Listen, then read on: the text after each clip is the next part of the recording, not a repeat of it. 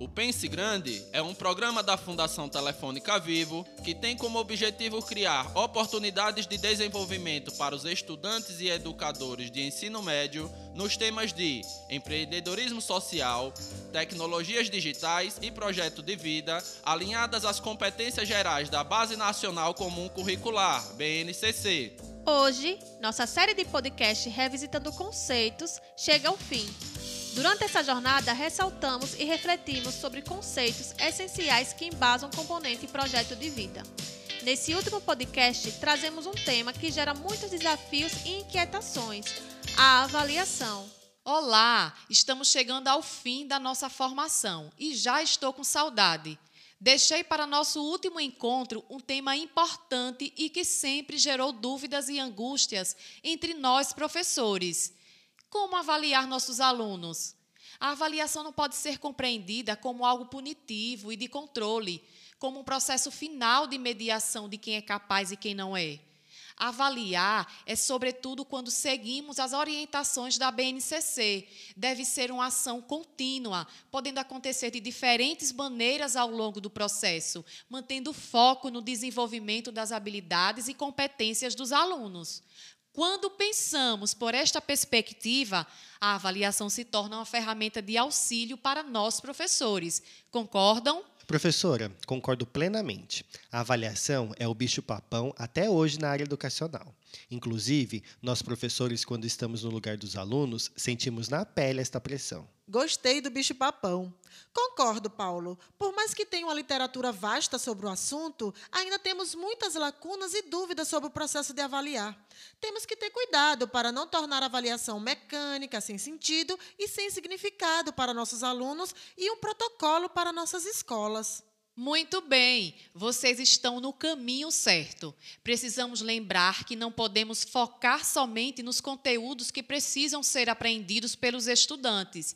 É preciso que, antes de qualquer coisa, o conteúdo faça sentido, tenha significado e não esteja fragmentado para eles.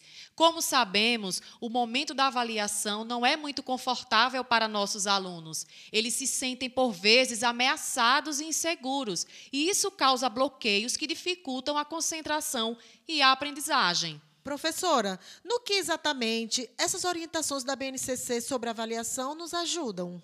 A orientação da BNCC aponta para uma proposta de avaliação que visa ao desenvolvimento integral, uma avaliação formativa que prioriza na análise do desempenho do aluno no seu contexto, as circunstâncias de aprendizagem, sua identidade cultural, os desafios e habilidades desenvolvidas, estabelecendo um novo parâmetro, uma nova maneira de identificar avanços, fragilidades e intervir com mais precisão no processo de aprendizagem.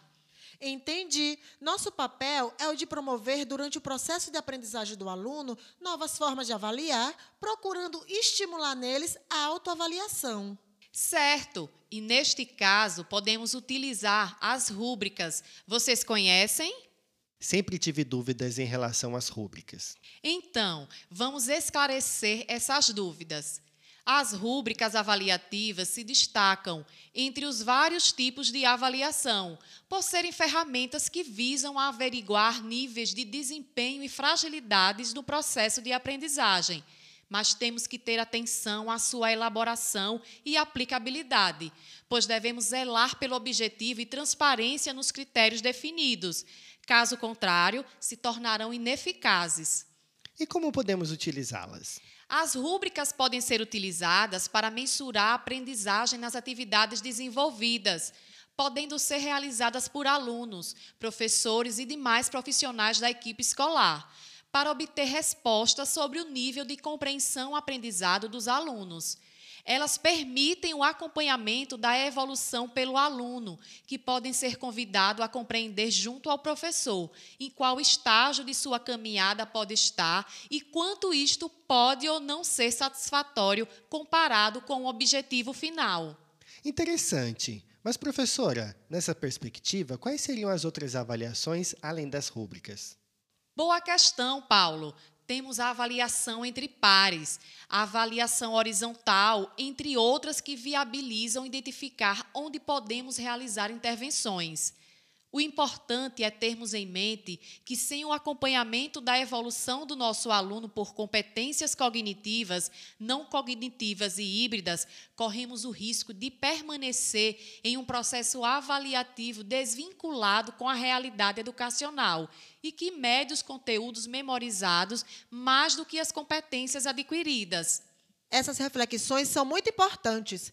Precisamos entender a avaliação como base para nosso apoio à jornada dos estudantes e rompermos com um processo que não apoia a intervenção consciente do professor e sua colaboração com o desenvolvimento de habilidades e competências necessárias para a formação do indivíduo.